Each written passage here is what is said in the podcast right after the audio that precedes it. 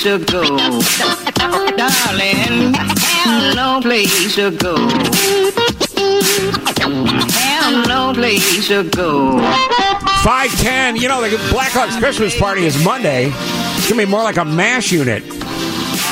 Good God, they can't stay healthy. Yes, I'm going. Last night, the Hawks lose 5 to 1 to, Nash, or to Nashville, to Vegas. Yes, I'm going. Nash Vegas. Nash They lost to Vegas. Vegas. Um, and Vegas, outside of a game, have had their number since the franchise existed.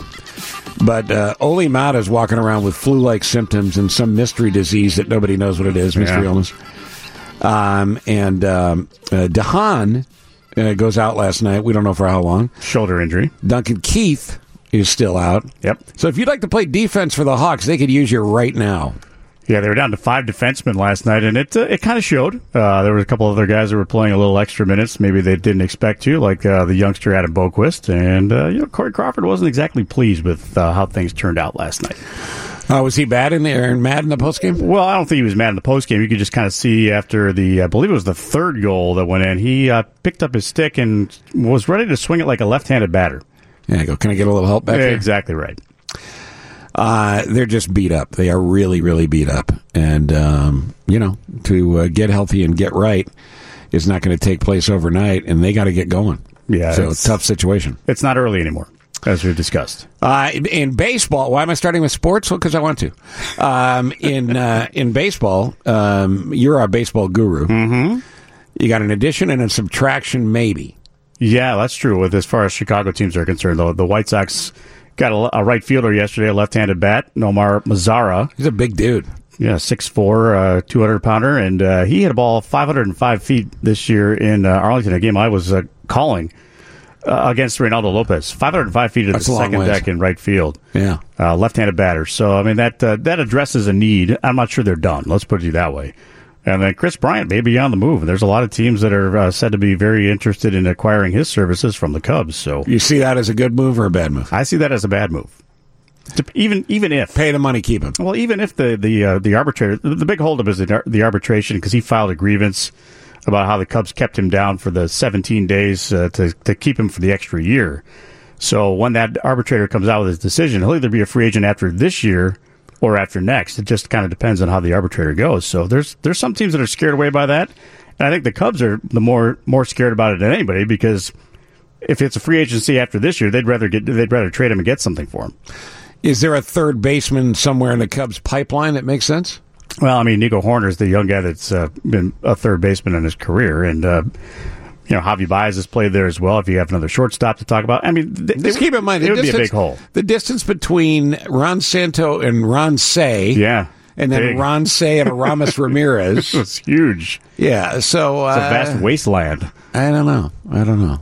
Yeah, so they're they're going Super Joe, would you get rid of Kris Bryant? I know you're a White Sox fan, but would you get rid of Kris Bryant? Yeah, I'd trade him to the South Side. Oh, you would? Okay. Okay. Yep. Yeah. All right. That seems rational. It's a good idea. We don't want him to go. No, he's a nice fella. Newly married, right? Yeah, newly married. Aren't they having a baby? Uh, Kris Bryant and I? I, I don't know.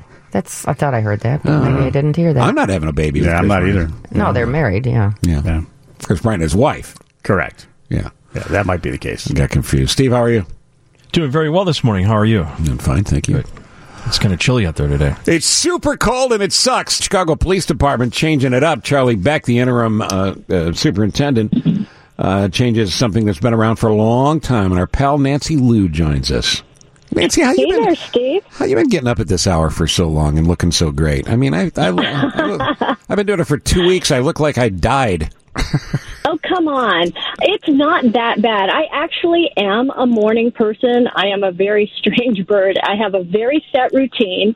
And for some reason, I prefer this shift. Oh, I yeah, absolutely love it. Yeah, there's something wrong with you. We're going to have to have you checked. You know what? I do joke with my friends that I'm a premature senior citizen. Right. So, what time do you go to bed? I go to bed around 7, 7.30, 8. So, Yeah, eight o'clock. I'm- Eight o'clock is late. Yes. Oh, yeah. I'm. I usually am lights out by eight o'clock. Well, I'm pretty exciting. You always look wide awake and ready to rock. And all right, so tell us about this story with the CPD. Yeah, well, WGN, we obtained the letter that Charlie Beck sent out to the rank and file. It says, uh, you know, it's 13,400 people within the police department. I'm going to read it off very quickly because it's a uh-huh. very short letter. He said, Dear members, while I was pleased to see that many of you have registered to take the sergeant promotional examination on Saturday, I continue to hear that members have had have been dissatisfied and discouraged by the merit promotion system. Therefore, in consultation with Mayor Lightfoot and Fraternal Order of Police President Kevin Graham, I decided that I will not make any merit promotions during my tenure as interim superintendent. I will also recommend that my successor not utilize the merit promotion system and that the department hold promotional exams every two years in the future. Thank you and stay safe. Charlie Beck. Very short, but very clear in saying that the merit promotion system is on ice for the time being. So that's not to say that those who have received merit promotions couldn't pass the exams in the past, but in some cases, maybe most cases, didn't have to take them because based on relationships they were promoted. Yep, and that was the system. So they, you know, not necessarily took the exam, not necessarily did well on the exam. And as you may know, this system started in the 1990s with then Mayor Richard M. Daley. And according to the Trib, you know, back then he had said that it was to promote diversity to the supervisory ranks bring more people of color into the upper ranks and you know mayor daley noted that there were a lot of ambitious people who did not test well Right. so Well, that's a fair Yeah. consideration, but just to make it a blanket policy, I guess has caused the problems that led to Beck's decision. So are we getting any closer on a superintendent, or is it too early to know? Well, you know, the police board is that's the process that's ongoing. Uh, Mayor Lightfoot had said that, you know, she hopes to start talking with people next month. Um, and hopefully, you know, we will have a new top cop in place early next year. Um, but clearly, Charlie Beck is the interim, and it certainly seems like he's making some tough decisions while he's there. And possibly that's why Mayor Lightfoot wanted an outsider, an outsider to come in and make some tough decisions while he's here. Yep, without a doubt. Um, great stuff as always. I know you got to go do some more TV. Thanks for coming on, and thanks for telling me your schedule. Have a great day. There you go. That's Nancy Loo from uh, WGN TV. Um, I, I, I don't, I don't. Let's go around the room. What time do you go to bed when you do this show, Andy? Uh, it's impossible for me to go to bed before 10 o'clock. Yeah, I had to watch a little Hawks game last night, too. yeah, and that started at nine. Yep. Mary Van de Velde. Nine o'clock. Yeah, that's where I am. Yeah, I usually get about six and a half. Uh, Steve, Uh, I'm in bed by 8 o'clock. eight o'clock. Yeah, It's very tough to do, but uh, I start turning out some lights at about uh, 6 o'clock and then uh, make myself sleepy. And uh, and by 8 o'clock, I force myself now to go to bed, and, and uh, I generally fall asleep. So, Man, And then I'm up at 3 o'clock. So let me grab this call. This is somebody from the uh, Chicago Police Department. They want to remain anonymous, which is fine, and uh, we'll work in the department. All right. So you heard Nancy Loo uh, reporting uh, on that story. What's your take on this? I did. Um, just for clarification, when it comes to the merit part of any promotional exam, they have to take part one. It's pass fail. There's no score given. It's just they they take their time in figuring out what number to get the most uh, applicants through the passing process, and then part two they don't even have to take, and then can be meritoriously promoted and we have people that have been meritoriously promoted their entire career and not scored well promoted on their own. So it's an unfair system. Yo, definitely. So, so you, I mean, you support what Beck's done here. Would you say the majority of your your uh, your colleagues feel the same way? Yes, absolutely. So let's Absolutely. level the playing field and and and uh, move on from here. What what about the idea of uh, promoting uh, men and women of color? Has that happened? Is there diversity in the ranks? I believe so. I think it's gotten better. Um, it, you know, the the initial goal of when they brought merit in, um, I think got bastardized, if I can say it. Yeah, sure. um, you know, I, you know, I think what the initial goal was intended to be was probably in and of itself a noble idea. sure. but as it's manifested over the years, it's just it has become a laughing stock where you know some individuals again have made meritorious bumps to every promotion that they've gotten.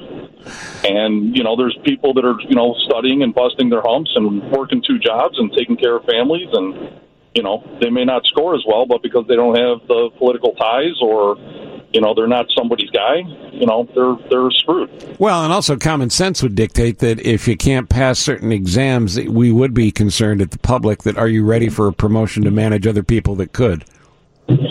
I would second that thought also. Yes. So, all right, man, I appreciate it. Thank you. Yep. Fine. There you go. 525. Can you imagine if we had to take tests to advance here? Like this show is the big money show on the station, okay? So let's say when I was doing afternoons before I got fired back in 2010, and I had to take an exam to get the morning show. Mm-hmm. Um, I, I wouldn't study till the last minute, and then I'd cram like at midnight. Sounds like what I What would the all through high questions even be? How do you feel about getting up at 3 a.m.? So I, I'm probably the I mean- only one among us that did have to take an exam for my first job. what kind of exam? I did. So at uh, WB when I was at WBBM, Yeah. uh, when I was being hired, I had to take a, uh current events quiz. A It was news test. a detailed What? current events quiz. That uh, one of the questions was, "Where is Sox Park? Where is Wrigley Field? What are the streets? What's the address? Who are the senators? Who are the lawmakers? Who give name two aldermen? Name you know? Were you three- put in a room to take this? I was, yeah. And uh, my Did you have your phone? I did not. No, my hiring was uh, Nobody had a phone back then. Yeah, we didn't have phones back then. Vivian, you were you're 26. You worked at WBBM. Did you have to take uh, some sort of test when you worked there as well? Um, yes, I did. Same, same kind of thing. Uh, it's, it's not as. Uh, it wasn't exactly the same. No. Well, what type of questions do you remember? Um, I remember where do you get your news? Um, and questions like that. Well, that's more personal though. They didn't ask you knowledge questions. Well, I don't really remember. This was four years ago. You know, Pam Jones, who's uh, here in our newsroom this morning, she's also a former WBBMer. She had at TV. She had to take a similar test at TV. What kind of sweatshop are they running over there? I, I took the I took a test as well when I applied for a job back then, but I ended up somewhere else. But this is at CBS. The BBM. BBM. Well, I think I might have taken one at MAQ as well. I don't well, let me tell you something. We'll hire any stooge here. no test at all. Good morning. Hello. Hi there, sunshine. You look good this morning. Uh, come here. Come here. You come here. It's going to be a good day.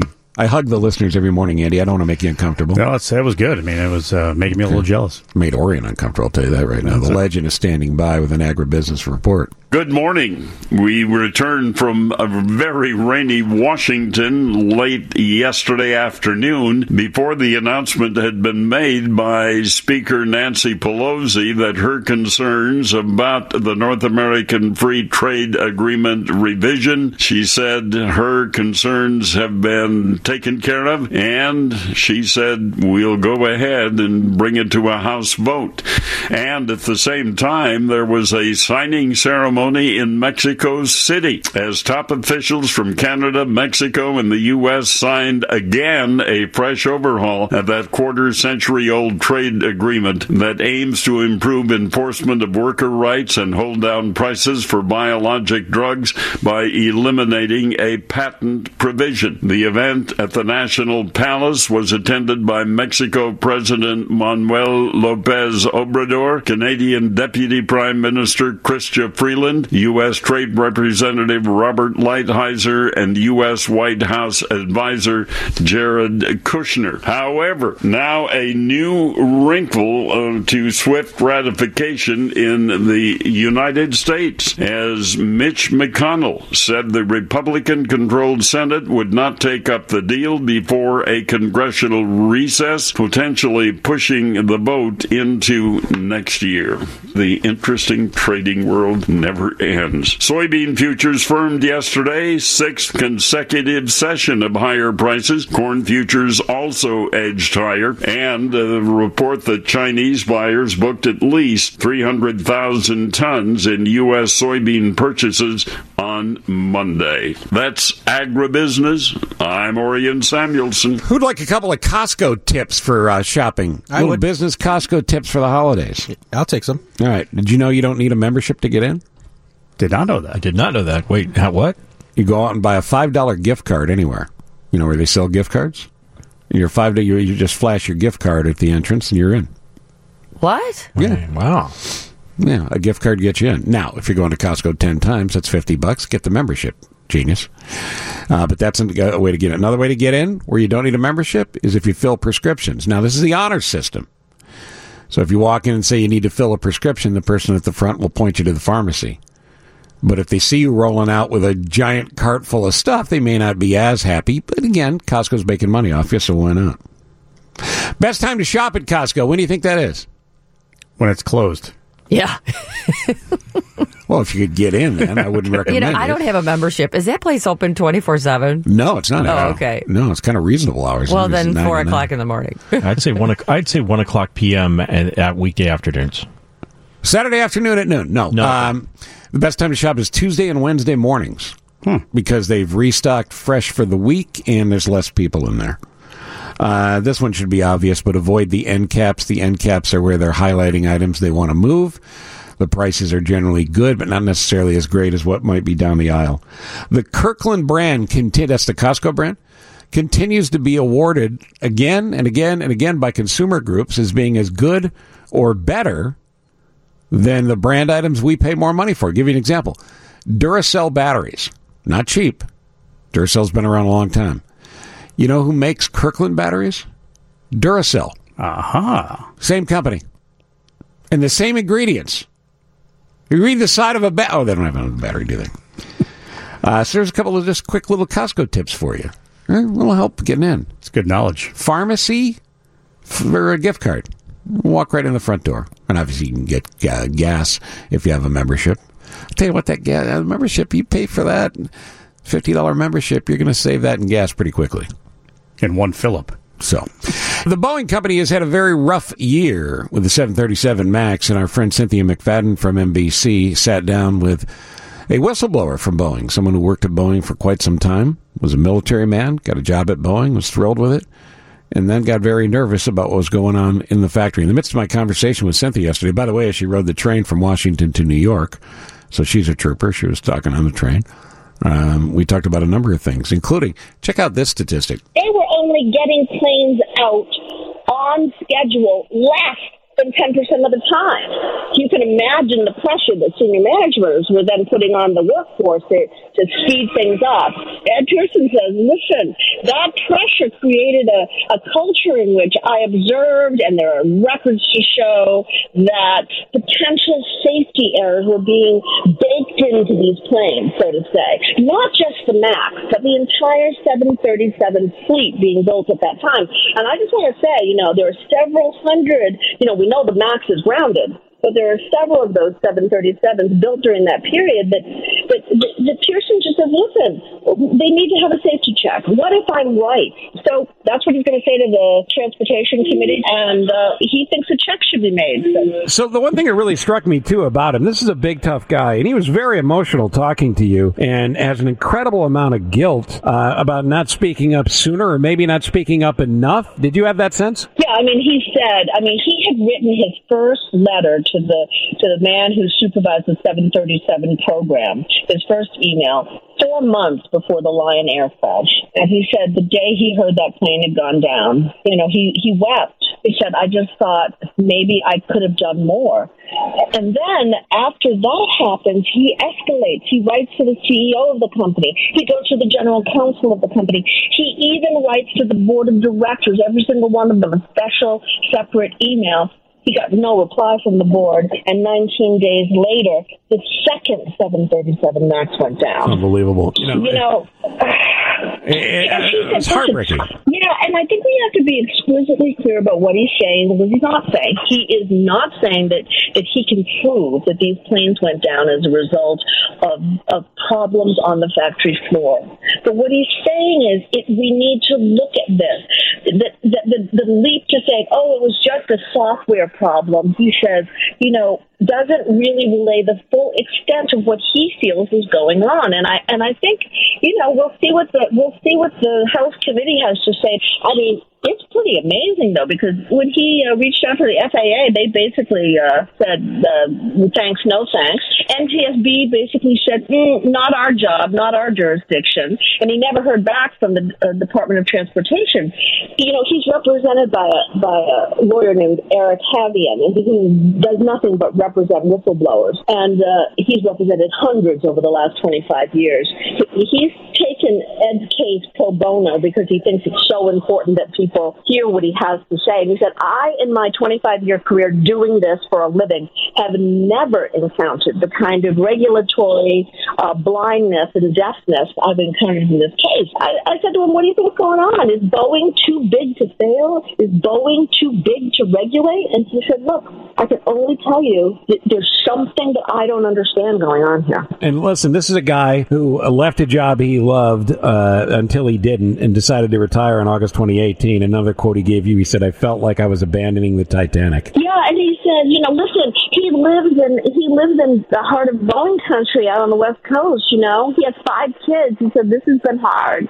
This has been hard because I have friends and family who, who you know, love Boeing. I love Boeing, but I want to hold it to a higher standard. So, using public sources, uh, Ed Pearson has assembled a list, um, besides the two catastrophic crashes, of 13 other incidences where 737 Maxes had a safety issue. Wow. Now, some of them look to be rather, I mean, I, I'm not an expert, but we've had some experts look at it. Some of them uh, may not be of a catastrophic nature. In one instance, a Norwegian airline had to make an emergency landing in Iran. In another, the jet lost its right engine upon takeoff. I mean, there are some concerns here. And if that's if these are accurate, and, and we've been able to document using public sources that these all occurred, that's four percent of the 737 Maxes that were, were produced during this period. That is, I mean, that's another incredible statistic. And look, the bottom line is here. This is what great reporting does. It gives an opportunity for Mr. Pearson to come out and talk about this,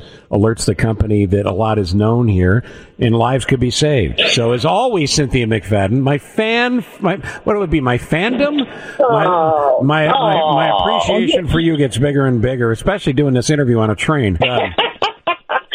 this is fun. We can. I've got another hour. Let's keep talking. Yeah, well, that's the thing. Um, we, you know, the- we can do a whole series of Yeah. train interviews where we only talk while you're on the train. Uh, but let's remind people You know, where they I can think- see this. NBCNews.com is the best spot, right? Absolutely, and you know we've we posted it up on our on our Twitter accounts, and um, but yeah, go to NBCNews.com.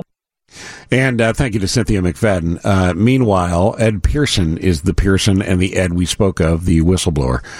Uh, Steve, you got a market outlook for me? I do. Here's some of the things that could move the markets on this uh, Wednesday, December the 11th. of course, we'll see the Federal Reserve's decision on interest rates today, following a two-day meeting. Uh, largely expected that interest rates will be uh, remain unchanged. The Federal Reserve Chairman will have a news conference after that announcement a little bit later this afternoon. Inflation figures for November are due today. Analysts are forecasting a gain of one tenth of a percent over October. They see inflation rising 1.9 percent over November of last year. We'll see that report at about 7:30 Chicago time this morning. So a few things that could move the markets on Wednesday, December the 11th. When we come back, bingo, controversy, Van de Velde. And uh, let me remind What? you as well that the market outlook sponsored by Associated Bank. Van de Velde, bingo, controversy. It's not actually a part of Mary, but we, I have a bingo story for you. Oh, good. So, a Louisiana man named John Cook, Mary Van de Velde, uh, was uh, arrested for manipulating a Bonanza bingo game where he was the ball picker. Seems he was picking the balls out in a particular order and then pocketing one he wanted as the winner and then putting the winner in when he wanted it. Someone was playing a card for him and he won a whole bunch of money for his family and for him until he got caught on video and now he's in jail. That's terrible. So here's what I'm wondering. You do the bingo at the nursing home when? I do it, uh, Brookdale Home in Glen Ellyn, um, Saturdays Okay. at 11. Now, a lot of those folks probably don't have the same, you know, vision they had when they were younger. Yeah.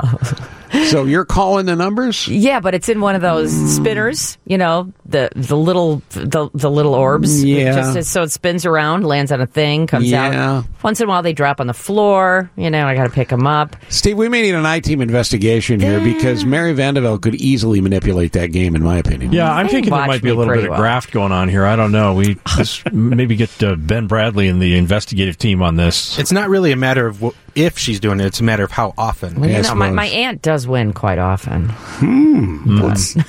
no. So if, basically, what you're saying is a family member, you fix it for a family member to win, and then you share the profits. Yeah, and then she takes me out to lunch. Oh, so it's all about lunch. Yes, all, All right, about fine. lunch. Let's find out what Van de Velde's driving. If she rolls in in a new Tesla, we'll know something's going on at the home. Can you Uh, Hey, own if a I was Tesla? that would, if I was winning at bingo, I wouldn't wouldn't be here. What do you mean? You wouldn't enjoy getting up, coming no, in? yeah, Come no, they on. they only play with quarters. Oh, yeah. Well, it's only quarters to you. Yeah. To them, it's a fixed income and it's dinner. Hope you're happy. Coming up on 6 o'clock after 6 on the show, Karen Conti will give us some legal advice. Of course, we have your top six at 6. Later, Bela Gandhi on, well, the, the what is it, the cuffing period of uh, relationships It's between Thanksgiving season. and cuffing season, between Thanksgiving and Valentine's Day in the Antioch Community High School Choir coming up. And uh, this morning's celebrity Christmas card by phone is Donald Trump. Yeah, the Trumps will be on. Well, let's play a quick round of You Must Pick One. We'll get to the top six at six coming up. 611 Steve Cochran Show. This is show number 1500. One, five, Woohoo! Go zero, nuts, everybody. zero. Oh yeah, where's our new hats? You said you were getting us new hats. Fifteen hundred hats. I'll get those 1500 hats by the 2000 show. yeah. Uh, so, congratulations to all. Thank you for all the fine work you've done. Show number 1500 is on the air. All right, so you must pick one. You know how this works? I give you three stories. You must pick one. You can pick at least one, okay? But you must pick one. Another new entry in the Word of the Year for 2019. That's uh, story number one. Story number two. What's that? What's that smell? That's story number two. Story number three. An update on the buds, uh, the butt slapper from the bridge run in uh, Savannah. That story that I was ranting about the other day. Remember the reporter on the bridge? and she got yeah. her butt slapped. Oh yeah. Uh, Steve? Ah, you know, I love a good sniff story, so, Sniff? smell story. So let's do the sniff story. One vote for sniff. Mary? Yeah, since we have a clogged toilet this morning, I'm going with the sniff. By the way, I hate this topic. I hate, hate, hate I know talking you about do. this. I'm sorry, I brought but it up. here's the deal. Apparently, yesterday, sometime yesterday, Uh-huh. somebody had a problem in the bathroom. They then put a sign on the door. This is the, the main bathroom in the actual studio section of the building. One I refuse to use. There's two in It's the the disc bathrooms jockey down the hall. That's what I call it. Yeah, it's the bathroom where we go where we have to go in a hurry. So, So here's the deal. The sign on the door says, "Use other toilet. This one clogged." You can't write the words out of order on it, so I'm not nauseous when I walk by it. You know, that's and that was the first thing I saw. This Out of order. And by the way, apparently nobody told building operations we're going to need a little help on 18. Mm-hmm. right, so I'm done with the rant. and I'm it's a saying, priority too. you need to look at your diet if you're d- damaging a toilet at work. Two for sniff, Andy. Uh, I'm going to make it a three. All right, well that's Sniff. the majority Yeah, right there. Let's sniff. Uh, the story comes from uh, a high school. Or is it, in fact, a middle school? It's in Florida, as all weird news is. A Manatee County school bus had to be evacuated after students complained of a noxious smell. Turns out it wasn't a bus driver. And it was the middle school, Buffalo Creek Middle School. The smell got so bad, the bus had to be pulled to the side of the road, and another bus had to be brought up to take students home. After an investigation, it turned out that the Axe body spray in one of the backpacks of one of the boys went off and couldn't be shut off. oh, oh, I got Too a great much story about that. Axe Too much body Axe. spray. Axe attack. Now, uh, uh, here's my story uh, after your story. Go ahead. All right. Okay, good. Well, I was- it's t- stupid stuff you do in your middle school. Well, this was this was uh, regarding Axe body spray. This goes back to like 2002 or three when I was in the booth with uh, with Ron Santo, and it was you know a pretty sticky summer day at Wrigley. Sure, you know, the sure, air conditioning that sure. booth. So I took out a little Axe body spray, sprayed it a little bit because I didn't want to smell badly, and he whirled around so fast. Goes, what is that smell? that is the worst I've. seen." And then he threw you out of the booth. He just kept going. Yeah. Yeah, I, I was about to go headlong out the front of the booth. I don't think you're. I think you're too old for Axe body spray. Well, now I am. Yeah. The back then I wasn't. Yeah. Um, uh, these dark circles under my eyes have been there for a long time. Okay, forever. So I'm 13, 12, 13 years old. And uh, my mother uses oil of Olay to get rid of age Oh, of spots. yes. Okay. I think, well, if it works on age spots, I'll put it under my eyes. So I took some of the cream and put it under my eyes. My eyes blew up like I was having some sort of blowfish attack, and I missed two days of school. Now for some more news. Ready? Welcome to the Top 6 at 6. What? On the Steve Cochran Show. That is great radio. This is your first look at what people, animals, and assorted fruits and vegetables will be talking about today. Item number one, you Uber, you Lyft. Well, uh, you're going to have to wait for more safety. Uh, they're promising more safety initiatives, but Chicago's going to have to sit back and wait for Verify Your Ride, a feature that had started in seven cities yesterday.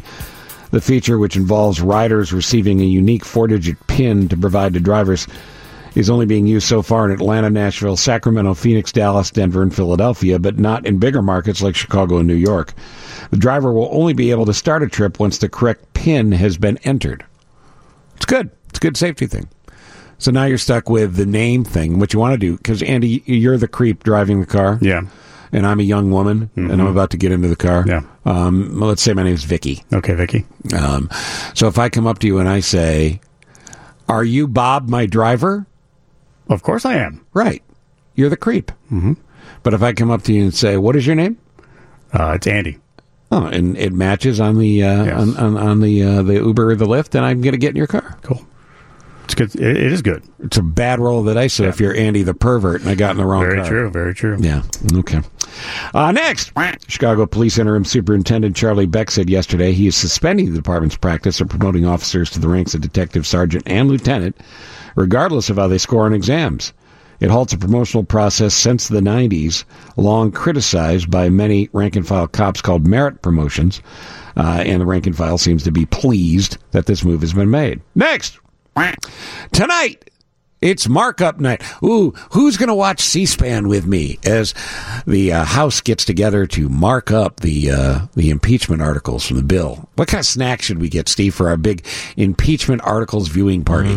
You know, I'm a big fan of that uh, uh, popcorn with like uh, chocolate on top of it. Oh yeah, you it's good. that It's good. It's good. Yeah. And, I, and I'll get some bugles. Mm-hmm. That's good. Oh yeah. How about some And- Nyquil? Maybe some orange crush. Yeah, and break- Hawaiian punch. Boy, I think I'd rather go to boot camp. Uh, they talk about it tonight. They mark it up tonight. They vote as soon as tomorrow, if not Friday, but they will have a vote soon. I mean, it could be pushed to Monday. But trust me when I tell you, these clowns are going to be out of Washington by this time next week. Maybe Thursday, but the end of next week is when they want out. And if somebody slows it down, there's going to be uh, some ugliness going on because they want to go on Christmas break. Uh, Mitch McConnell has already said that the Senate will take this up in the month that doesn't exist. Stephen, what month is that? January. And I say it doesn't exist. Why? Because there's a calendar that the Mitch McConnell put out, and January there's no month of January on it. It's not on the calendar. It's not there. That's it. It's not on the calendar. Next, let's do a little sports here. The tape the Patriots shot at the Bengals game, their latest bit of cheating, includes eight minutes of the Bengals sideline, including specific play signals and Yeah. play calls. Yeah. But it was an accident. Yeah, because it was uh, during the taping of a of a show. It was a misunderstanding, Yeah. Andy. Why can't you trust the Patriots? Uh, because the Patriots can't be trusted. And again, this is the 72 presidential election all over. Nixon and Watergate brought down the White House over an election where he won 49 states. the Patriots were playing the friggin' Bengals and they cheat. it's this weekend, right? Uh, That's yeah. the game? Yeah, Yeah. yeah. Okay. Uh, next, according to a new survey, half of consumers surveyed on their 2019 holiday shopping said they prefer experiences rather than gifts. Activities like uh, dining out, traveling, entertainment, jumping Well, out of a plane, being thrown out of a plane. Those aren't cheap. They aren't cheap. No, experiences. The race car thing, you know, where you- Adventures. you can go out to Joliet and you can drive a race car. An adventure. An adventure like meeting someone on a blind date and Yeah. then trying to get Yeah. out of the blind date. Those type of things. Uh, so experiences are very big. Anybody got a website they'd tout for that? There are websites that sell experiences. No? I'd be afraid to try to find out. 312 981 7200 if you have an idea. And finally, Chipotle is getting in the holiday spirit by giving away free food through Friday. Chipotle is dropping free burrito codes every day on Instagram. The first 500 people to text the code to 888-222 get one free entree. And all you have to do is give up your mobile phone number. Yep. Yeah.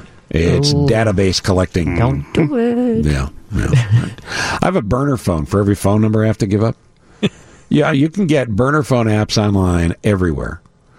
And I highly recommend this. You get a burner phone and you give out that number for any place you have to have a number, and all of the spam and crap goes there. Huh? You're so when you open up the app, then all of the messages from that number go to that app. yeah, that- and oh, you could that's see the messages if you want. Yeah, or you could just go get a burrito. it's uh, six twenty-three. We'll take our uh, last break, uh, and oh, we got somebody on the phone. Hold on, hold on. We got an Uber driver. Stand by. John, you're an Uber driver. John, are you with me? John, over. John, John, are you with me? Hello. There you are. Yes, I'm an Uber driver. When a person orders an Uber on their phone, it will show them not just the driver's name, but a picture of the driver, a picture of the car, the make and model of the car, the color of the car, and the license plate number. So you have to be incredibly stupid to get into the wrong Uber car. Well, we got a lot of Or incredibly drunk. Yeah, we got a lot of drunks out there, John. And who's to say you saw the movie Face Off? Who's to say you don't go to an exact duplicate car and a duplicate face? I don't know, John. I don't know. No, I understand what you're saying completely. and they also uh, they were having a problem with Uber drivers like letting their friends drive for them. Oh. They periodically make uh, uh, Uber periodically will stop you in the middle of your your driving and say, "Take a selfie." To prove that you are the person driving the car is the person whose picture and information they have on file. Oh, that's pretty good. Love that. Yeah, that's pretty good. So they verify the driver, and it's random. You say? Yeah, I ran. Uh, you know, I, I've been driving Uber for five years. They've done it to me maybe three times in the five years. They just say, uh, "Before you can go on, please take a selfie to verify that you are the person who's registered." All right, so let's go on the flip on this. We're talking about drivers being dangerous to passengers, and obviously it's a tiny, tiny, tiny fraction of the drivers uh, that somehow slip through the cracks. What about the passengers you've picked up that are yeah, abusive or have, dangerous? The only information I have on them is their first name. Uber has all the information. So The you're rolling, you're rolling the dice every time somebody gets into your car. Yeah, and the problem is sometimes somebody will order an Uber for somebody else. You know, Oh, a guy will order an Uber for his girlfriend, or more times than often, a woman. It'll be a woman's name on the account, but a guy will get in because the guy is too cheap or whatever to have his own credit card or whatever. Right. Well, John, can't you text that information to you? Isn't there, isn't there a spot on there if you're going to do that? Uh, no, oh, you're, you're supposed to. I mean, you know, there's uh, sometimes when you arrive to pick up somebody and you don't see them there, you call, and then it'll say, you know, you're picking up Debbie, and you hit the button to call Debbie, and Debbie will say, "Oh, it's it's my boyfriend. It's not me. I will now call him and tell him that you're waiting." So then you got to wait while she calls her boyfriend to tell her boyfriend that his Uber is waiting for Yeah, him. so it's a pain. But yeah, I just want to make the point too that you drivers have risk as well. But man, I appreciate you listening. Be safe out there. You know, I drove Uber one day. Really? One day. It was after I got fired and they just started and you know, I'm not I'm not ashamed. I needed a little cash. And I had a pickup of three guys. So I go to pick up the three guys together. It's OJ Simpson, Robert Blake, and Drew Peterson. That was it. I was done. They were just out for the night having a good time. I said, no more. So there's this television station in Savannah. I wouldn't do this story even though you guys didn't pick it. WSAV TV. And the Savannah Bridge Run in Georgia was last weekend. And she looks like she's maybe 25. And she's just doing her job on TV. She's uh, covering the race. Runners are running around her. They're all doing the goofy thing where you jump behind a reporter and wave your arms. Her name is Alex uh, Bozarjian. And all of a sudden, a runner comes along who slaps her on the butt and she was rightfully offended. She throws it up on Twitter. Twitter blows up. They out the guy in about 30 seconds. Turns out he's a youth minister and a Boy Scout leader. Well, at least he was. Uh, his lawyer, Joseph Turner, said he's a loving husband and father who's very active in his community. Yeah, apparently slapping women on the ass. Well, we regret the situation. Mr. Callaway did not act with criminal intentions. Okay, again, it's 2019. It's almost 2020. You can't just smack women you don't know on the butt. And because a woman's out covering a story on TV doesn't mean you can be an animal around her. Dope. Karen Conti joins us, and Karen Conti is an attorney at law. Good morning, Karen. Good morning.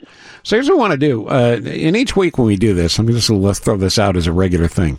We want to try to get at least one, maybe two, maybe 27 questions answered by you uh, at 312-981-7200. Text them in if you want. Maybe if you want to call them in. We're always short on time because we cover the other stuff, but we'll do the best we can. So let's jump in. Are you ready? I'm ready. Drew Peterson's moving prisons. Why? Well, I don't know. First of all, why was he moved out of state into a federal prison? His crime was a state crime, so usually prisoners stay in the state and they stay in the state jails. He was transferred to Terre Haute Federal Prison, I, and, and they say it's because he was attacked in prison. The guy wanted to uh, apparently sell his belongings on eBay, so they moved him out. Now they're moving him back into the state. I think that they're worried about his security and they don't want him to be any one place uh, for any length of time. That so, would be my so guess. they're going to keep moving them around. I bet they will. I, I really do think they will. All right, so let's say I get on an airplane and I want to wear my favorite Hail Satan T-shirt, you know, from my Hail Satan collection. Uh, this actually happened. Somebody had a Hail Satan T-shirt on, and American Airlines forced the person to either remove the shirt or get off the plane. Is that okay? You know what? Um, I'm not sure that it is, and I don't want to be all lawyerly on this, but you know, is that offensive to some people? Yes, it's offensive to some people, but I see a lot of offensive things on T-shirts. Is this discrimination based upon religious beliefs? Oh gosh, I mean, I hate to parse it this way, but it sounds like it is. I mean, if someone said something bad against a Muslim faith or the Christian faith, you can't really discriminate against people based on their religious beliefs. You can you can say something's obnoxious, uh, some profanity, or something is uh, obscene because it's showing too much skin. Those are all rules that are written into the contracts that the airlines have. But the idea that we're discriminating against someone because of something that is offensive from a religious standpoint, I don't know. I think that might be actionable. I'm not saying she should bring a lawsuit. I'm just saying that I think the airlines need to be a little more careful on how they make these decisions. So the we know that once the plane pulls away from the gate, the pilot, the chief pilot, the head pilot, the, bo- the is the boss of the sky, and he can do everything from uh, detain you to physically restrain you or order his folks to do the same. Um, if the plane is pulled away from the gate, would that change grounds or standing in the lawsuit? Not really, because you know, yes, you're right. The, the the pilot can do whatever the pilot wants and can take control. But we're talking about discrimination based upon religious beliefs. I think that's what we're saying. Because why is that offensive to people? Because it offends most people's religious beliefs that that Satan is bad and the devil is bad. But is it obnoxious in a way that otherwise obnoxious or otherwise obscene? I don't think it is. So I think what this is doing is you're discriminating against somebody based upon their religion or lack thereof, I guess I should say. Yeah, the person that's wearing that shirt is going to take crap all day long. So you know, it, it, they're either looking for that sort of attention, or maybe they don't care. I, I'm not sure. But the fact of the matter is, they are uh, in a position where uh, they're trying to get attention. You're bringing more attention to it and to them. I, I, I'm with you. I, I, let them wear the shirt. Yeah. Yeah, I don't think it's that. You know, I mean, I've seen worse. Uh, I've seen worse. I've seen sexual references. Just sometimes the fact of how people are dressed in very tight clothes or half tops or ripped things. I mean, bra straps showing. I mean, what's offensive to people? I, I think I think we can't be the arbiter of, of those things in a way like in an airline. I just I just don't think that was the right decision for them. All right, we'll take a break for the weather here. We'll come back again. You're invited to ask a question or two. We'll try to get answers from Karen. Um, 312-981-7200 is the number uh, to get a hold of me by phone or by text. And uh, former WGN nighttime talent Patty Vasquez is all over the news this morning. We'll tell you why uh, when we come back uh, as soon as possible as well. All right, Karen Conti, our uh, lawyer friend. Hello, lawyer friend. Hello, uh, radio friend. And you are uh, at what number? I am at 312-332-7800 or email WGN at askkarenconti.com. Um, I, I don't want to take a lot of time with this because we can talk more about it later. But your friend of mine, Patty Vasquez, um, went public yesterday with a story that you and I have known about for a long time. Um, she's running for state representative, and the name she's always used publicly, or the name she's known for, is Patty Vasquez. You have to use your legal name um, when you run for office, and that name in Patty's case is Patty Bonin. Um, Patty Bonin's half brother was one of John Gacy's victims. And for the sake of uh, her own privacy and certainly her family's privacy, she never talked about it. But now that she's running for office, and now that uh, some of her opponents are apparently trying to make a um, uh, something of the fact that she's she's uh, um, um, kissing up to the Hispanic community with this name Vasquez that she's used for her entire career, she's come out with this story to uh, tell the story of her family, and it's very painful, as you can imagine. And you know this, Karen. You've spent time with her. Uh, yeah, it's tough. It, and you know, it's interesting. You know, Gacy uh, had was such a prolific killer that it's really hard to be in a room anywhere where someone has not been affected by uh, Gacy in some way, shape, or form. Um, and you know, he's hello. Yeah, we're here. Oh, I'm sorry. Uh, my phone is making very strange noises. Um, uh, and and so so it's it is it is shocking for people to know that she was you know uh, affected by this in this very close way. But again, be- because of the sheer number of people that were involved with Gacy, it's actually not surprising. Yeah, and that's the thing. Um, uh, uh, you know, uh, in, in the world of comedy, you can imagine through the years, she's had comedians come up to her and go and tell John Gacy jokes, and uh, you can imagine what that's like. Or I, I should say, we can't imagine what that's like. But anyway, I salute her courage to do this and uh, wish her well in that race. And if you're interested in it, friendsofpattyvasquez.com, you can see what she's up to. All right, moving on here to story number three Juice WRLD. Do I have the right to have my private plane searched, Karen?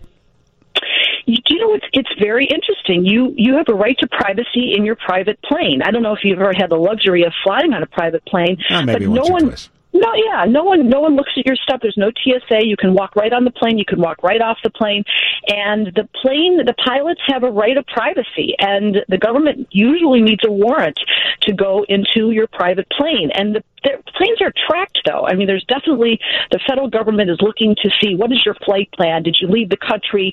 Who's your who is the who are the owners? Where where were you last? Are you making strange stops? And when those things all line up the the feds do come to you and they try to have a, a warrantless search. And they, my guess here is that they didn't have a warrant, but that, that there was a consensual search, and that's when they turned up all the, the drugs and the guns. Amongst the rumors of what killed this kid is that he popped a bunch of Percocets instead of having them found on his person, and an OD uh, took him out. But again, until the autopsy's complete, we won't know. Sad, very sad. That's a bad story all the way around. All right, you want to tackle a couple of these questions? Sure. All right, from the uh, 815, how long can my ex go without paying child support before the state does something? Almost 2000 behind. I'm told he hasn't met the minimum yet. Well, you have to take action. It's not, the state's not going to do anything unless you take action. A couple things you can do. You can hire a private lawyer to go after him, or you can hire the state's attorney. If you're in Cook County, for instance, the Cook County state's attorney has a division that will go after him, and they'll file motions. They'll get him into court. They'll get his records. They'll make him pay. They'll take away his driver's license if it's a sufficient amount of money, uh, and uh, that's what you should do. But don't wait because um, th- th- no one's going to do it for you.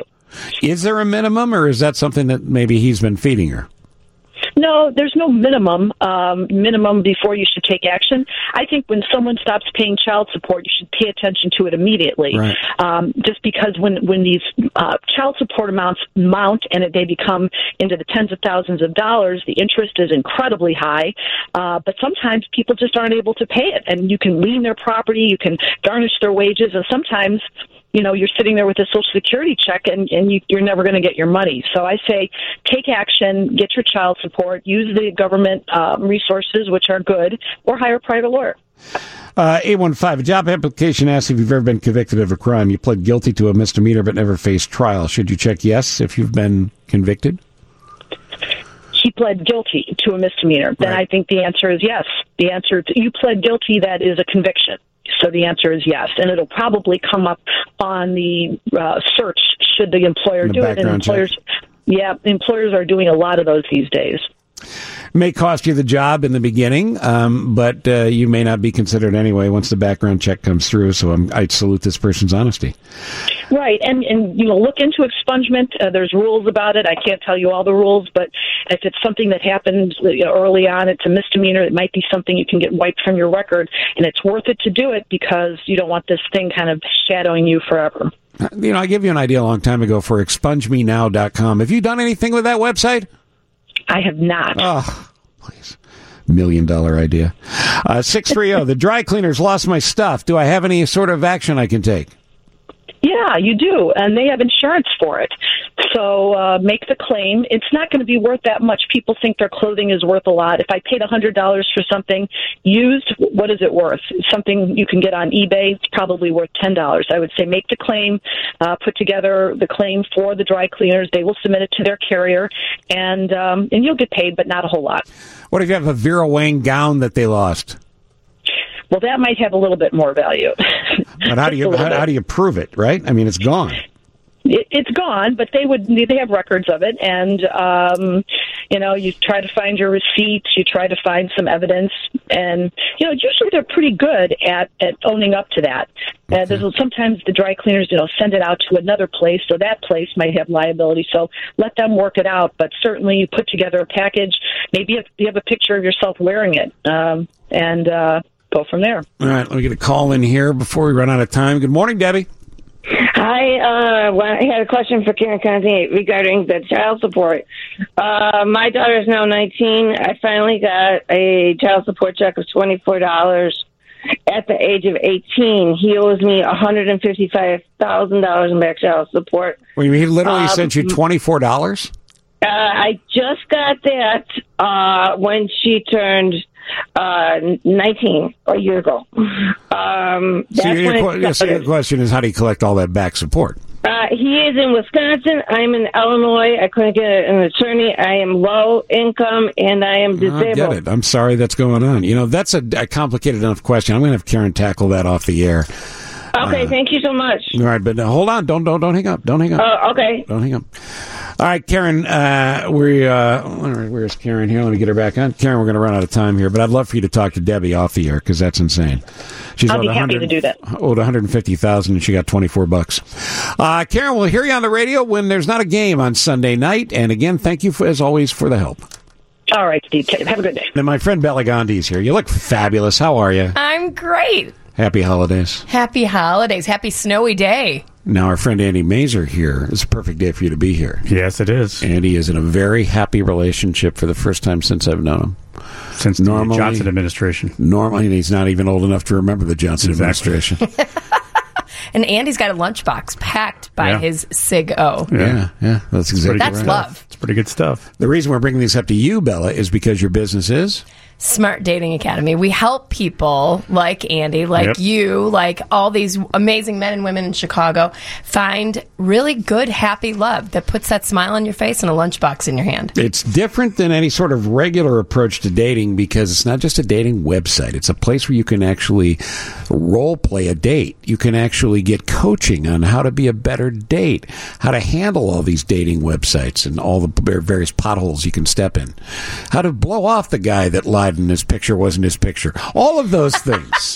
That never happens. no. All right. Uh, you always have great stories. Can you tell me one of your favorite stories this year? I had a woman from Portland, Oregon, who Mm-hmm. emailed me and said, I don't even know if you'll take me as a client. I'm 64 years old and I've been married four times. But I've done a lot of inner work. I know that the responsibility is me and I'd like to find someone. Well, it's a great opening. She came to Chicago, did our process, worked with us for six months. The first guy she met on Match, she had new pictures, had a new profile, had a new outlook on who to pick, became her husband a year later. And I told her, you know what? Wow. Five's a charm. But this one, till death do they part. Amazing. Well, beautiful that's happy. couple. That's a happy Sue story. and Glenn, if you're listening, hi, we That's love a you. very happy story. Yeah, really happy. Well, good for them. Yeah. All right, so here's what we want to do. We're going to come back. Um, Vivian, uh, uh, the lunatic producer of this program. Uh, that's Lady Vivian. Lady Vivian um, is uh, has a long distance relationship with a delightful guy named George from Los Angeles. Um, but she brought up a term the other day that I'd not heard: cuffing season. And I always heard the no breakup zone between Thanksgiving and Valentine's Day. If you're dating someone, I don't care how sick of them you are, you Keep 'em. hang you hang through the holidays and through Valentine's Day before you break up. But cuffing zone apparently is something of that. So anyway, I want to get her in here. I want to see if some listeners have a couple of questions for you, and then I want to make Andy nervous. Yeah, always does. These are all the goals. So Bela Gandhi's here, and again, Smart Dating Academy. Best place to get a hold of you is uh, is to do what? How? Follow us on Instagram. We do live Q and A's. You can ask. My team will answer at Smart Dating Academy, or go to www.smartdatingacademy.com for lots of free info. Andy, is your girlfriend listening now? Uh, I don't think so. All right, good. So come up with a couple of questions you want Bela to answer for you while I get some of these listener questions. These are texters. 630, how important is the picture in the profile? It's ninety percent of your success in online dating. Because people see and People they are visual. react. They're trying to replicate, you know, boy meets girl in a bar. You meet eyes, you lock. Okay, that's what online dating is about. So you've got to have a great photo, good, high resolution. Don't cut someone out of your photo. Get a new picture. In today's day and age, it's really easy. Look right at the camera, smile, look like you're going somewhere fun, look happy, and then you got to have some head to toes. People want to see what you look like. Yeah, they want to see what the body is. Exactly. Yeah, and that's not that doesn't make them bad people. They No. wanna see. Hey guys, there are many, many lids to your pot out there. And if you're kind of feeling a little doubtful, not feeling like your best self, I promise you, look around. Is everybody that you see a supermodel in a relationship? No. Normal people just like us. So get yourself out there. Yeah, and if you have a picture and you go, well, this is a really great picture of me. It doesn't look exactly like I look right now. Are you asking for trouble? You're asking for big trouble. People want to date the person in the picture. Sometimes women, you know, they change their hair color Right. in the fall, the summer. Suddenly, if you're a blonde in your photo, guess who he wants to show up to the date? Right. Not the brunette. Or the redhead when the leaves fantasies. change. Right. Or the crew cut. Right, right, right, right, right. Uh, so just be common sense about it. Yeah, exactly. Your photo should be no more than one year old. And you should put yourself in the shoes of the person you're meeting or the person you'd like to meet. Always. Okay. Always. Be interesting and interested in the other person. Another 630. Um, uh, my friends tell me I always pick the wrong guy. Ooh. How do I change my type? Call That's me. an interesting question. It's a good question. Um, if you have a type, you definitely have a dating pattern. A lot of these things can stem from childhood stuff, from what you saw at home when you keep picking and accepting people that don't treat you well. So intervention is a good thing. If your friends are telling you to fix your picker, fix your picker and get some help. Um, build a good village around you of people that'll be encouraging. Call a therapist. Call us. 95% of our clients have bad pickers, like the woman who picked four bad husbands that I so, just talked about. So is it? It's not as simple as just go against type. Like if you like a very masculine, in charge man, go with somebody more sensitive. It's not that easy. It's not that easy to do, but you have to figure out what's the common denominator of what's not working. And this is where people kind of get confused. Well, last time, you know, I've always dated these guys who don't make as much money as me, and that's been the problem. Well, not really. That's probably not the problem. There's something else that's the problem. Maybe you're accepting a lot of bad treatment. Andy? Yeah, I mean, uh, I, I, I can go back to the, the online dating thing for a second too, because you know it used to be this big stigma because you know you don't want to say that you met somebody online, but you know everybody does. Yeah, but the girl I- I'm with now, she met online. She actually made the she actually made the first contact, which was like, oh, okay, this is good for me because I don't have to make the contact. But it, it just it, I, I kind of looked beyond some of the stuff that you know because Bela and I have talked a few times over the last couple of years, and uh, you know I'm not getting any younger. Uh, I don't know if you noticed that. You're 30. Come on, man. Exactly. But uh, you know, it, 30 plus. It, it did kind of make me look for something that you know I I- I wanted to be in a, in a relationship where I was treated as well as I treated them. Yeah. and it's actually So uh, you're open to so it. Yeah, definitely. How big a deal is that to be open to the good things that are out there as opposed to assuming the worst is going to happen? It's a huge thing. Number one, you've got to put yourself in the right mindset that there is good love out there. I call it psychotic optimism. Like you're optimistic at any cost, Yeah. right? Love will come to me. All I have to do is date like heck to find this person. It's a when, it's not an if. And then my second thing that I t- launch our programs with with every client is love will come to you in an unexpected package. If you do this right, he or she is going to be different than you thought different in some way. Maybe the way they look, where they're from. I don't know what it means, but I have a crystal ball and I'm telling you, love is out there for every one of you. Uh, Vivian's here. Uh, uh, you know, uh, Vivian spends most of her day looking at me with that okay boomer look on her face. Uh, but she taught me the cuffing season uh, uh, of, of words because I'd not heard of it. I said it's a no breakup zone. Uh, but you're in a very happy relationship now. But it's tough doing a long distance thing, right? Yeah, it's tough, but but we're making it work. I was talking with Bela a little bit off air, and uh, yeah, we're making it work. You know, we're going back and forth at least once a month. He comes here, I go there, and uh, now for the holidays, I went for Thanksgiving. I'm going again on Christmas, and he's coming here for New Year's. So we're you know we're making it work. How come you have to go Thanksgiving and Christmas and he only comes for New Year's? He got me on that one. Mm. But also because I had a couple of vacation days that I had to use before the year ends, and Sounds he like didn't. you're the giver and he's the taker. and the weather's better, so she might be giving to herself Yeah. to get out of here. Look at me trying to start trouble. Any long distance relationship tips? Yeah, keep doing what you're doing, right? Communicating, over communicating. You can That's watch not a problem. TV shows Over together. communicating's not an issue. I think Steve knows me too well. Yeah. Words per minute, not an issue. Words per minute. The average person is 100. Viv is Three three forty. yeah, yeah. You know, lots of FaceTimes, texting. You can do things. You can play games together. You can watch shows together. I have lots of clients that have been, you know, bi-coastal, long distance relationships. But like we were talking about, eventually there has to be a plan to get to the same city. Exactly. Right? There is an end goal time. in mind. It can't perpetuate like that forever. And we did talk about that. That's going to be uh, May. We we talked about that, and we set a date where okay, May we're going to start looking at you know possibilities of what what will work best for the both of us. So uh, just waiting till May now. I suggested Tulsa. It's right in the middle. Right smack in the middle. Yeah. Um, this is a good question from a texter in the 815. How long do I wait before I call? And it's from a woman.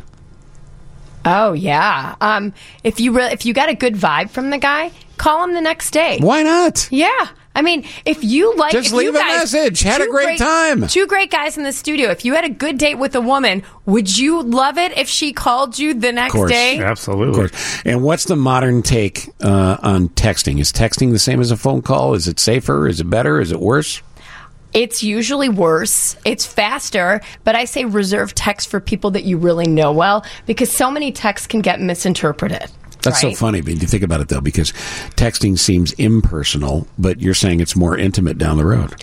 But or someone should know you really well because when you're talking to someone that you don't know really well, you want tone, you want facial expressions, Sure. you want to know. It's like, do you want to go out? And it, if she writes back yes, Y E S, it's like, is it yes or is it yeah? Right, and you lose all that context through text. And what's the worst text you can get on anything? Okay. Oh my gosh. Okay can be read nine different ways. Or how about K? Oh. Not even Oh, with the yeah. O. That's the and worst. a period at the end. or as my kids do, KK. Um, Why two Ks? through and through and two, I don't know how you answer this. Uh, How important is being sexually compatible? Because some people, um, you know, I mean, once you once you once you start dating, y- you know, if you are going to have sex, uh, being sexually compatible. is important. Yeah, check please. Uh, I don't know. Just- you, you, I'd have to talk to you more. You can message me about what the word compatible means, and then we can we can. yeah, as long, I mean, if you know where there. all the stuff goes, that's a good start, I suppose, right? it feels right, looks right. Let's take it to the Right. next step. And don't be afraid to use a manual or a YouTube video. oh my god. Uh, Vivian, any other questions? Uh, actually, I just wanted to give you a point. A point for the whole, you know, uh, texting and talking on the phone thing. It's funny because when I started talking with George, um, he Facetimed me for the very first time. It wasn't a text. It wasn't, you know. Oh, so he jumped right in. He just jumped. He was like facial expression. Hey, I'm here. How's it going? How's the weather? Well, that's a guy that's confident, right? That's a guy that's confident in how he looks. hung up on him. Yeah, and he also wants to be confident in how she looks as Right, well. right, right, right. I'm going to call you spontaneously. So FaceTiming is fine, even for dates. I think in the dating world, it's going to get to be a bigger thing because as people complain about photos, the best thing to do do a quick FaceTime date, five minutes, It's a good see what the chemistry is like. Yeah, don't just meet at a coffee shop. Very Do true. that first. Right, you can you, that way you can put somebody's cyber personality in check. Like, yeah, they are smart and funny over text, and they are like that in person. Anything else from you, Andrew? Well, I just used the I used the text to kind of set up the first call because I wanted to make the I wanted Mhm. to talk on the phone, but uh, you know I'm not sure what this person at that point in time is doing. That I don't want to call and have it be a bad time to to call. So I just basically Just say, jump on it, What's a good time? What's a good time for me to call you tonight? And I'm I followed up with it. and I called. I think, I think after the date, regardless of how it went, you should call the next day and go, "Oh my God, it's the greatest night I've ever had. Would you please marry me tomorrow?" you know, something low pressure. Right, Don't scare right, anybody. Right, right. That's gonna work. Yeah, yeah. It's a home run. Uh, Bela, how do people? And by the way, uh, I'm trying to think of the easiest way to describe this, but I consider you a great coach. I consider you the Bill Belichick of dating. Wow. Yeah, yeah, the Super Bowl winning uh, uh, Bill Belichick. How many rings? Uh, what seven? Seven Six? rings? Six, seven, Six? Six, yeah. seven. Okay. All right, so people get a hold of you how?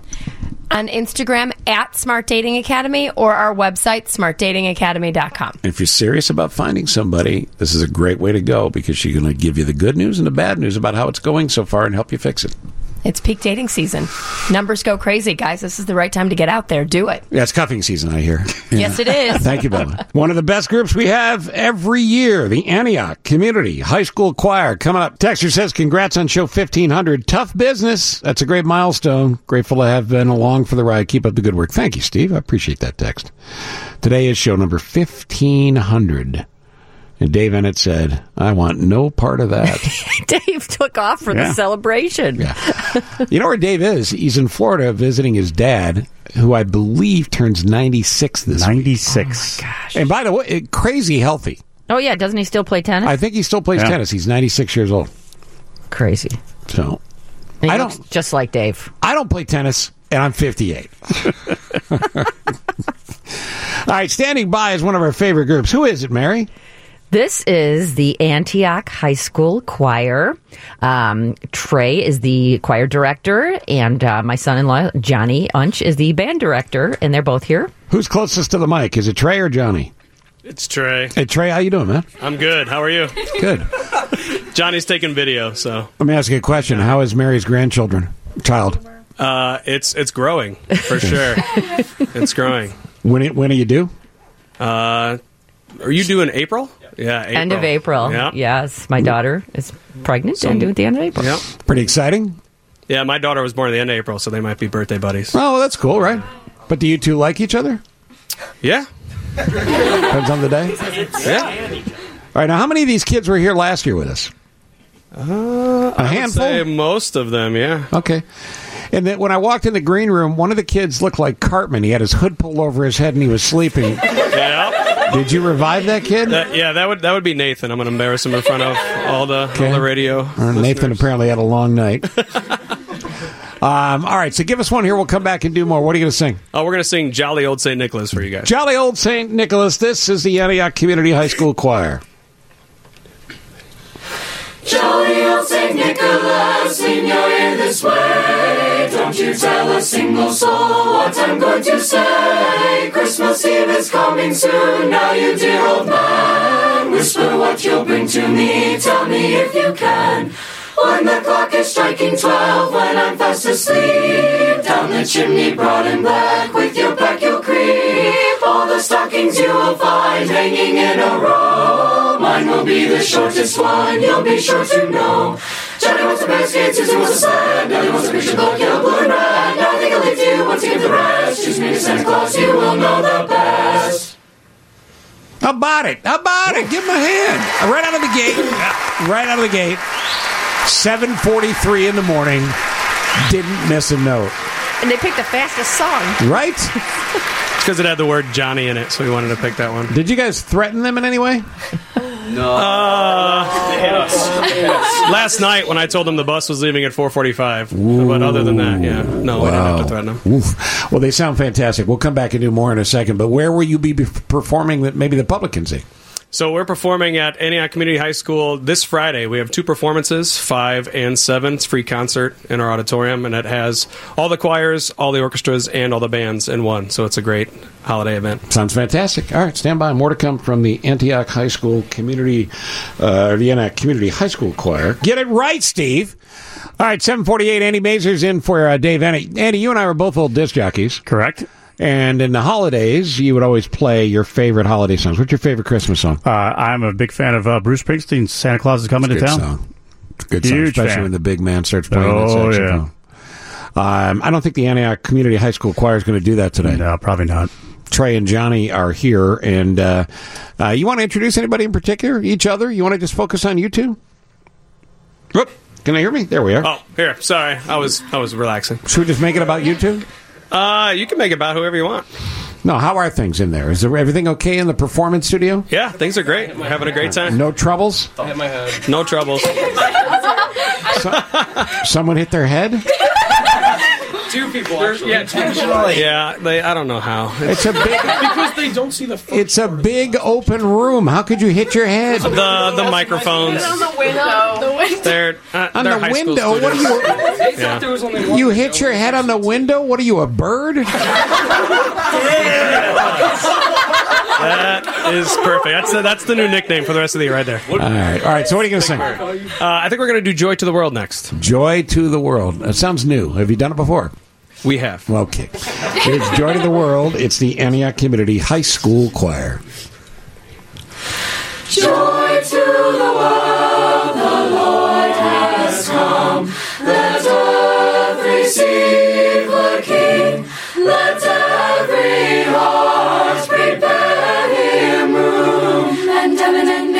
And nature sing. And earth and nature sing. Joy to the world, the Savior reigns. Let man their souls employ, while fields and floods, rocks, hills and plains. Repeat the sounding joy, repeat the sounding joy, repeat, repeat a sounding joy.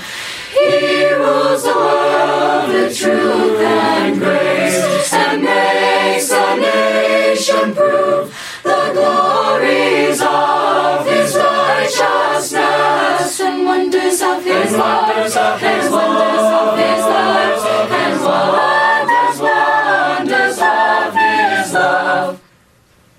You know, I, I don't know how you hit notes like that at this hour. Beautiful. Right? Yeah, I don't either. I'm glad I don't have to do it. Who is that? High soprano. Yeah, who was that? We have Joy right in the middle Oh, and there. her name's Joy. She's a senior, yeah. It's awesome. Joy, that was very impressive. Was someone stepping on your foot? And Caitlin is also on that as well. Oh. So And two Caitlin. senior sopranos. Yep. 847 says, so good, I cannot believe these kids are only in high school. How many of them have recording deals? Uh, zero. Right. But when they do, I tell them I I've always dreamed of having a student buy me a Rolex when they become a millionaire. Ah, that's fantastic. So I'm I'm hoping Yeah. I'm hoping for that. All right, so when a kid comes in, uh, at what age do you get them? Do you get them as freshmen? Yes, freshmen. All right, so as freshmen, can you tell if they've got chops? One hundred percent.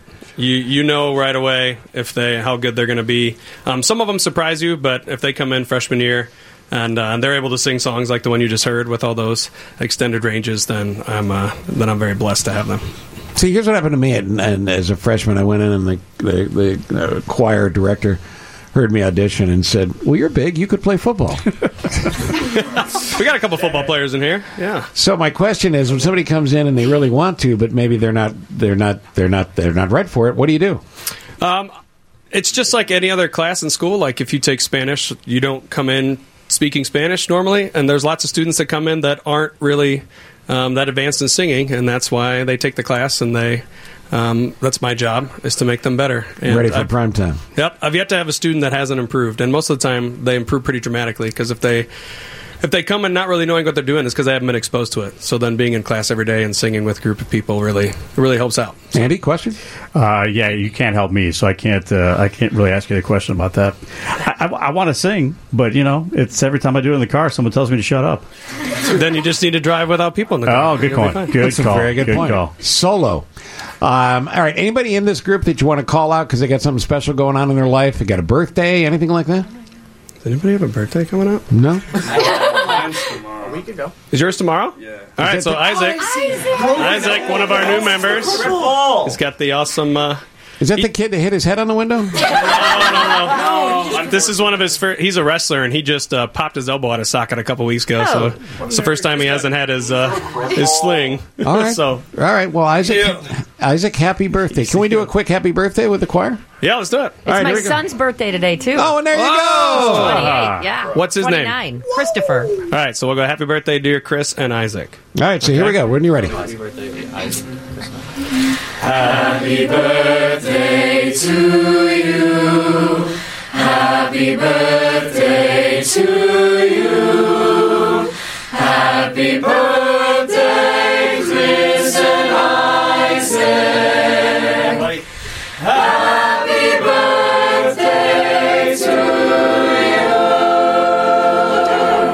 That was unrehearsed. Oh my gosh! Right? birthday.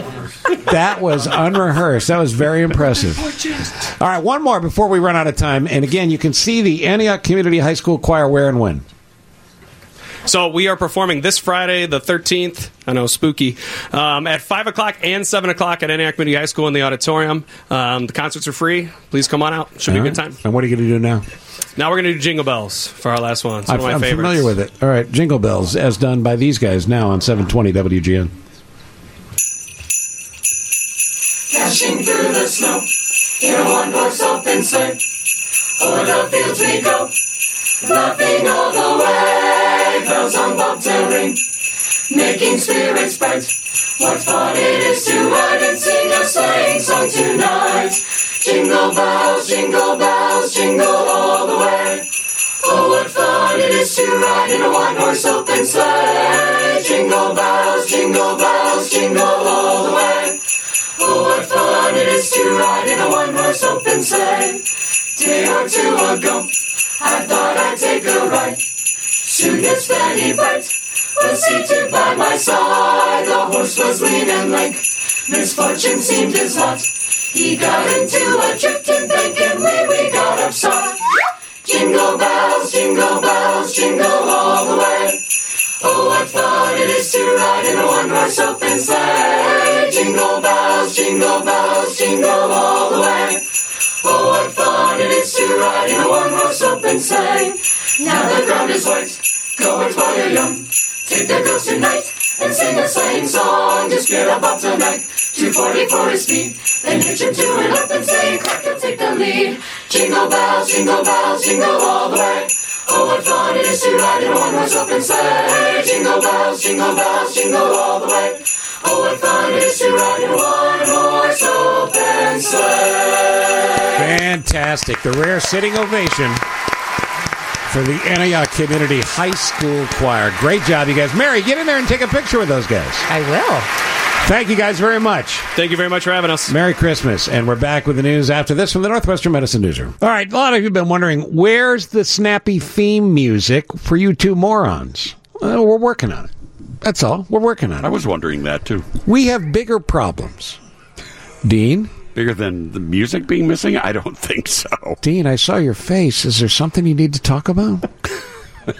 Dean, I beg your pardon. Dean, are there problems at home? What happened? I beg your pardon. Dean, Dean, Dean looked like Julie Andrews roughed him up in that Q and A you did. Uh, I had a small accident uh, the other day. Tell us the truth, Dean. This is the only way we're going to get beyond this. Mel Gibson roughed you up, didn't he? Meg Ryan finally got even with you. Julie Andrews is a lot tougher than uh, one would think a Mary Poppins would be. I heard she sucker punched you in the back. Is that true?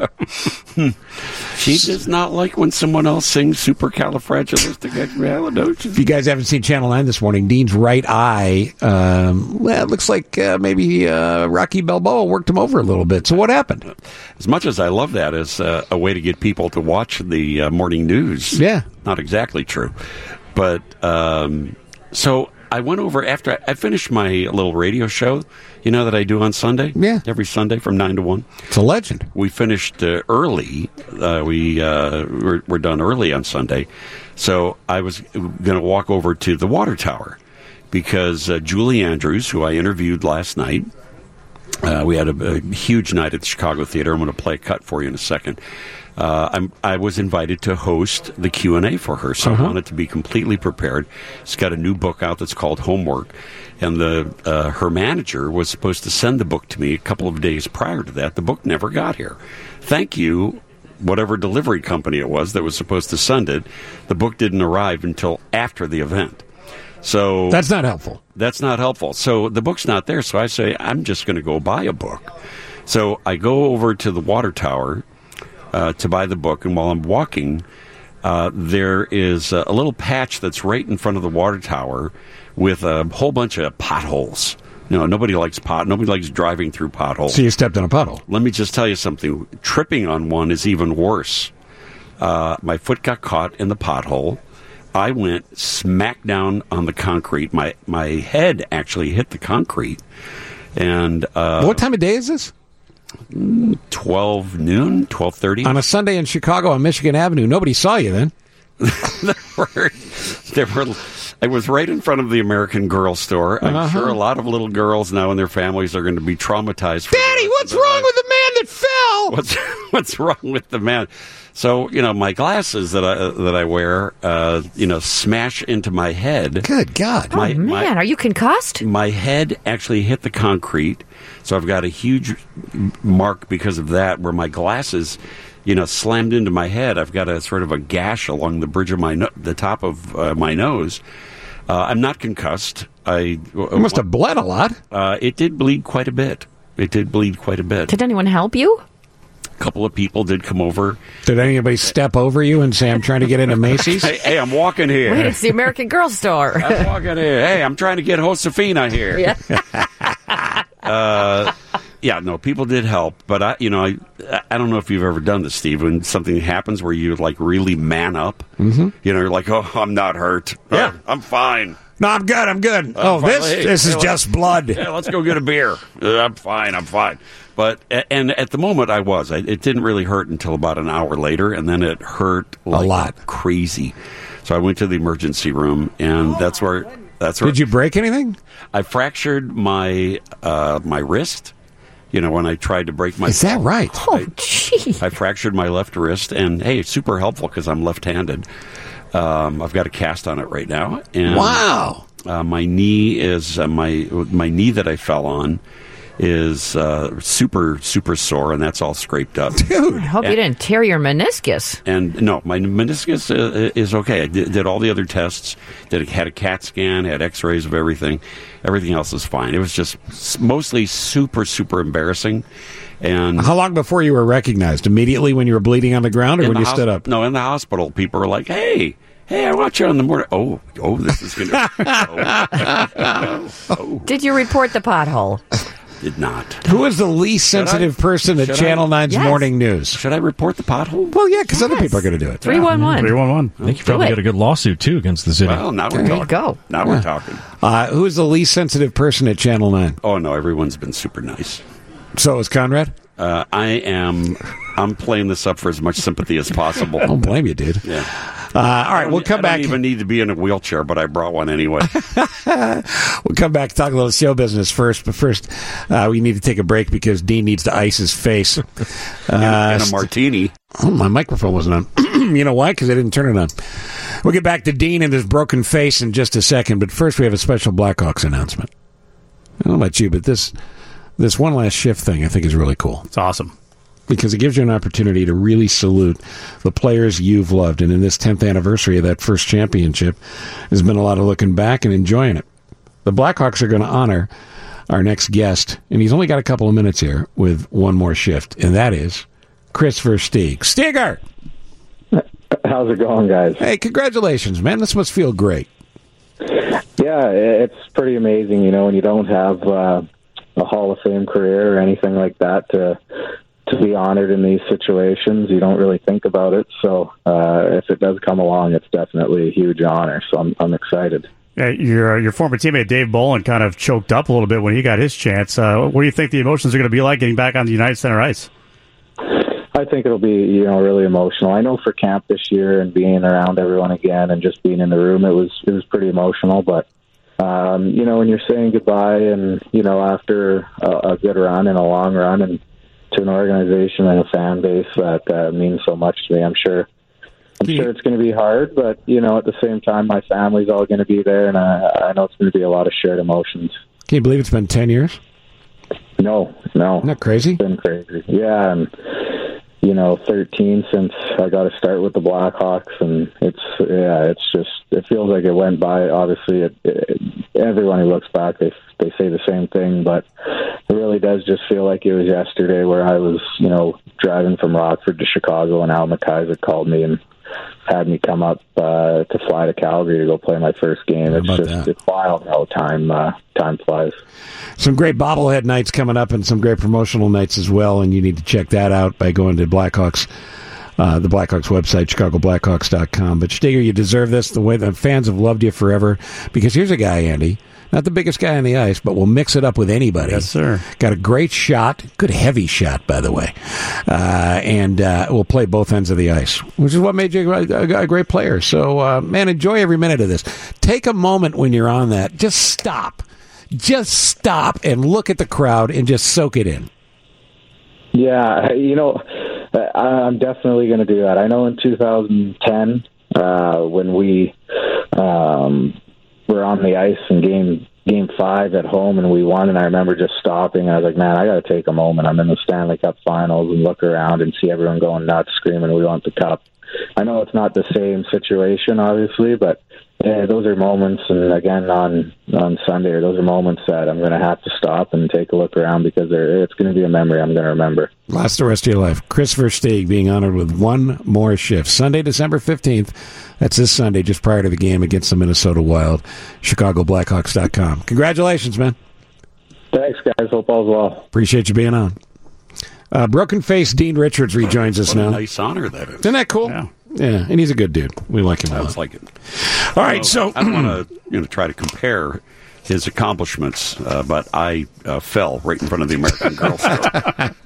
well, listen, two superior athletes, you guys should get together. Yeah. Uh, how did Julie Anderson go? Oh, it was just, uh, you know, people will ask me all the time who are my favorite people to interview. Uh, Julie Andrews is now uh, near the top of that list, maybe the, the very top. Of Is that list. right? She could not be more lovely and friendly and down to earth and sweet and caring. Uh, you know, I had, I had met with her and her manager the day before the event, which was last night. We just got together to talk about the night, and uh, you know, she was so concerned about my falling, and was I okay? And she was, you know, very like like being my mother, uh, you know, worried about me. So sweet, but uh, so funny and amazing stories. It was like two hours on stage last night at the Chicago Theater uh, where uh, you know th- there were there were no restrictions. You know, a lot of times when these kinds of things go on, they say, "Don't ask this, don't ask that." They said, "Ask whatever you want." You know, that we we invited you, we we trust you, uh, and uh, we we talked about her great career. People uh, filled out little cards with questions, so it was like a Q and A with the audience. Were any of the questions what happened to Dean's face? There, you can't you can't really tell that anything's happened to my face. We have amazing makeup people Uh-huh. Yeah. here at the TV stations too. Yeah. I like the pirate patch. I didn't expect to see you wearing that on Oh, TV. there is there is that. That's a our Um, our our was he like to be Mary Poppins? Are, is there any excerpts of that we can see? You guys are playing highlights, I know. we are playing some uh, highlights. Do you have like a minute to? Yeah, to yeah, hear hit it right now for A me. little something about uh, the, the making of Mary Poppins. Here we go. What- What's it like for you? Your your first movie. And you know they come to you that day and go, "We're going to wire you up today, and you're going to go flying off into the sunset and, and Well- sing." they saved all the really difficult uh, flying sequences for me until the very, very end of filming for me because if there had been an accident, presumably everything was in the can, if you know what I mean. There was a story where I was hanging around up in the rafters. I think it was the last day of filming, and I got sort of superstitious. I thought that my luck was would run out or something because it was very high, and the wires were excruciatingly painful at- attached to my hip through my costumes, and uh, I felt. The, I thought I felt the wire just give a few inches, and uh, oh gosh, I got nervous, and I said, uh, "Excuse me, way down there. Uh, when I come down, would you let me down very gently, please. I think that the wires gave a little bit, and I'm rather nervous today. And my wires went all the length of the studio and down to giant sandbags, which were my counterbalancing equipment.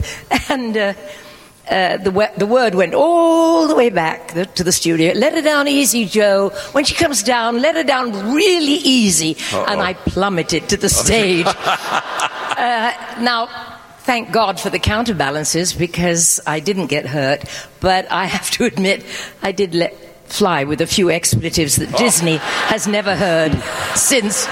I did make the offer uh, on stage publicly that if anyone has those outtakes of Mary Poppins cursing like a sailor, I would pay any money for those outtakes. Ah, my best to your face, my friend, and, um, my best to yours too. Yeah, I know. Well, it's you know equally the same, and I didn't fall.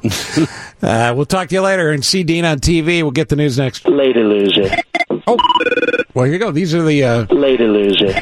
Telephone Christmas cards where I talk to celebrities and wish them. Merry Christmas. Uh, good morning, Mr. President. Uh, Mr. President. Good morning, Cochran. Hey, before we get started, could I just take a moment to point out that God's gift to the silver screen, Mr. Robert De Niro, did not receive a Golden Globe nomination for The Irishman. That's true. Couldn't have happened to a more deserving guy. Yeah, you don't I like love the Hollywood Foreign Press. I really do.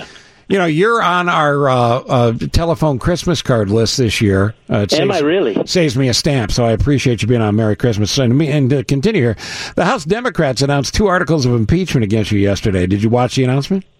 Yeah, I caught some of the coverage, but I got distracted and tuned out when Mike Pence emailed me the trailer for the new Ghostbusters movie. Okay, okay. Have you seen it? I was uh-huh. watching, and the good news is the Ghostbusters reboot isn't starring any of those annoying broads from Saturday Night Live.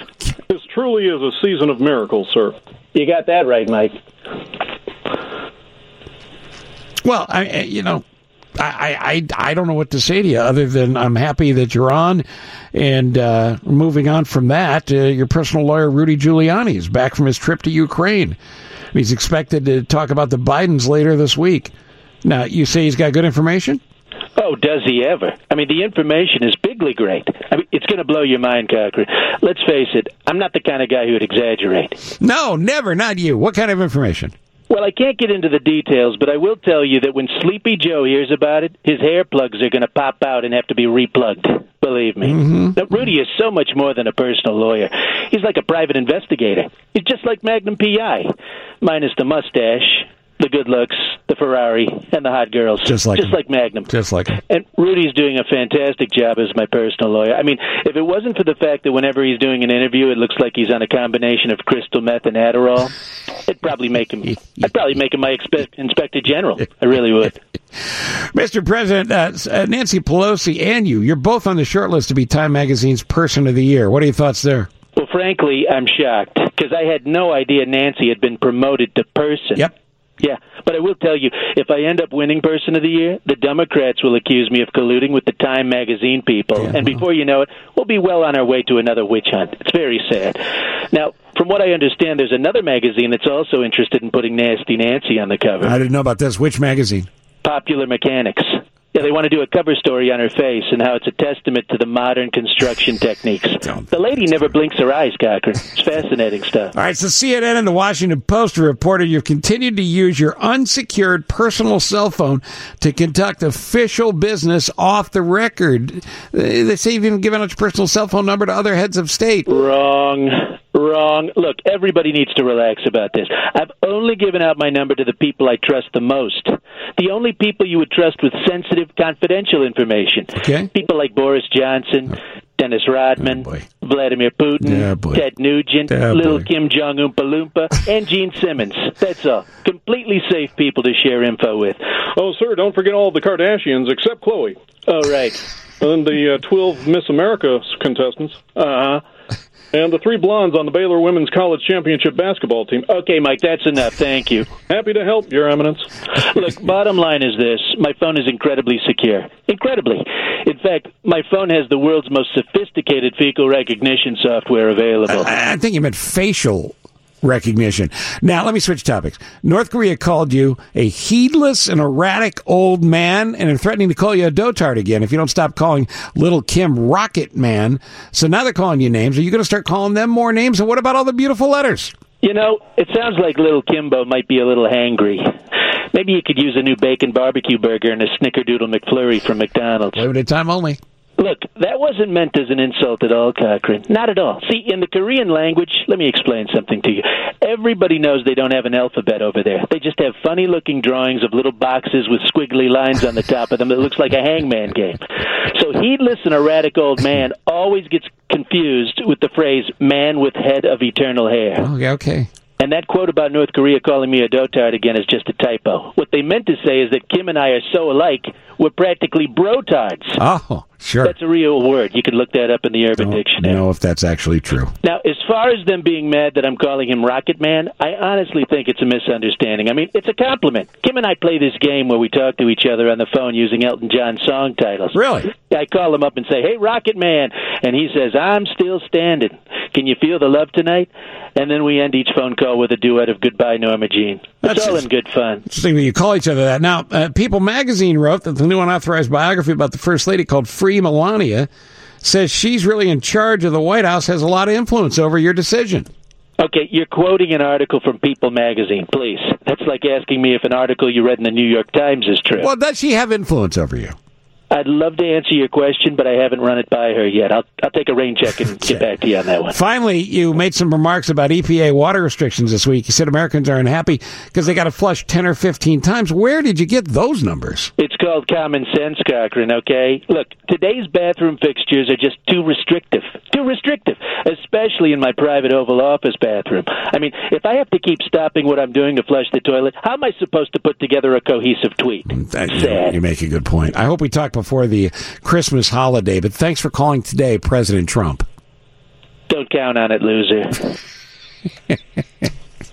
Well, uh, breaking news this morning, at least Greta Thunberg was named Times 2019 Person of the Year. I just didn't have the courage to tell President Trump that while I was talking to him. he would have freaked out. Good morning, Adam Hoge. Oh, I can't believe I got beat out for that. Yeah, first sexiest man alive. Now this. Speaking of breaking news, you have some.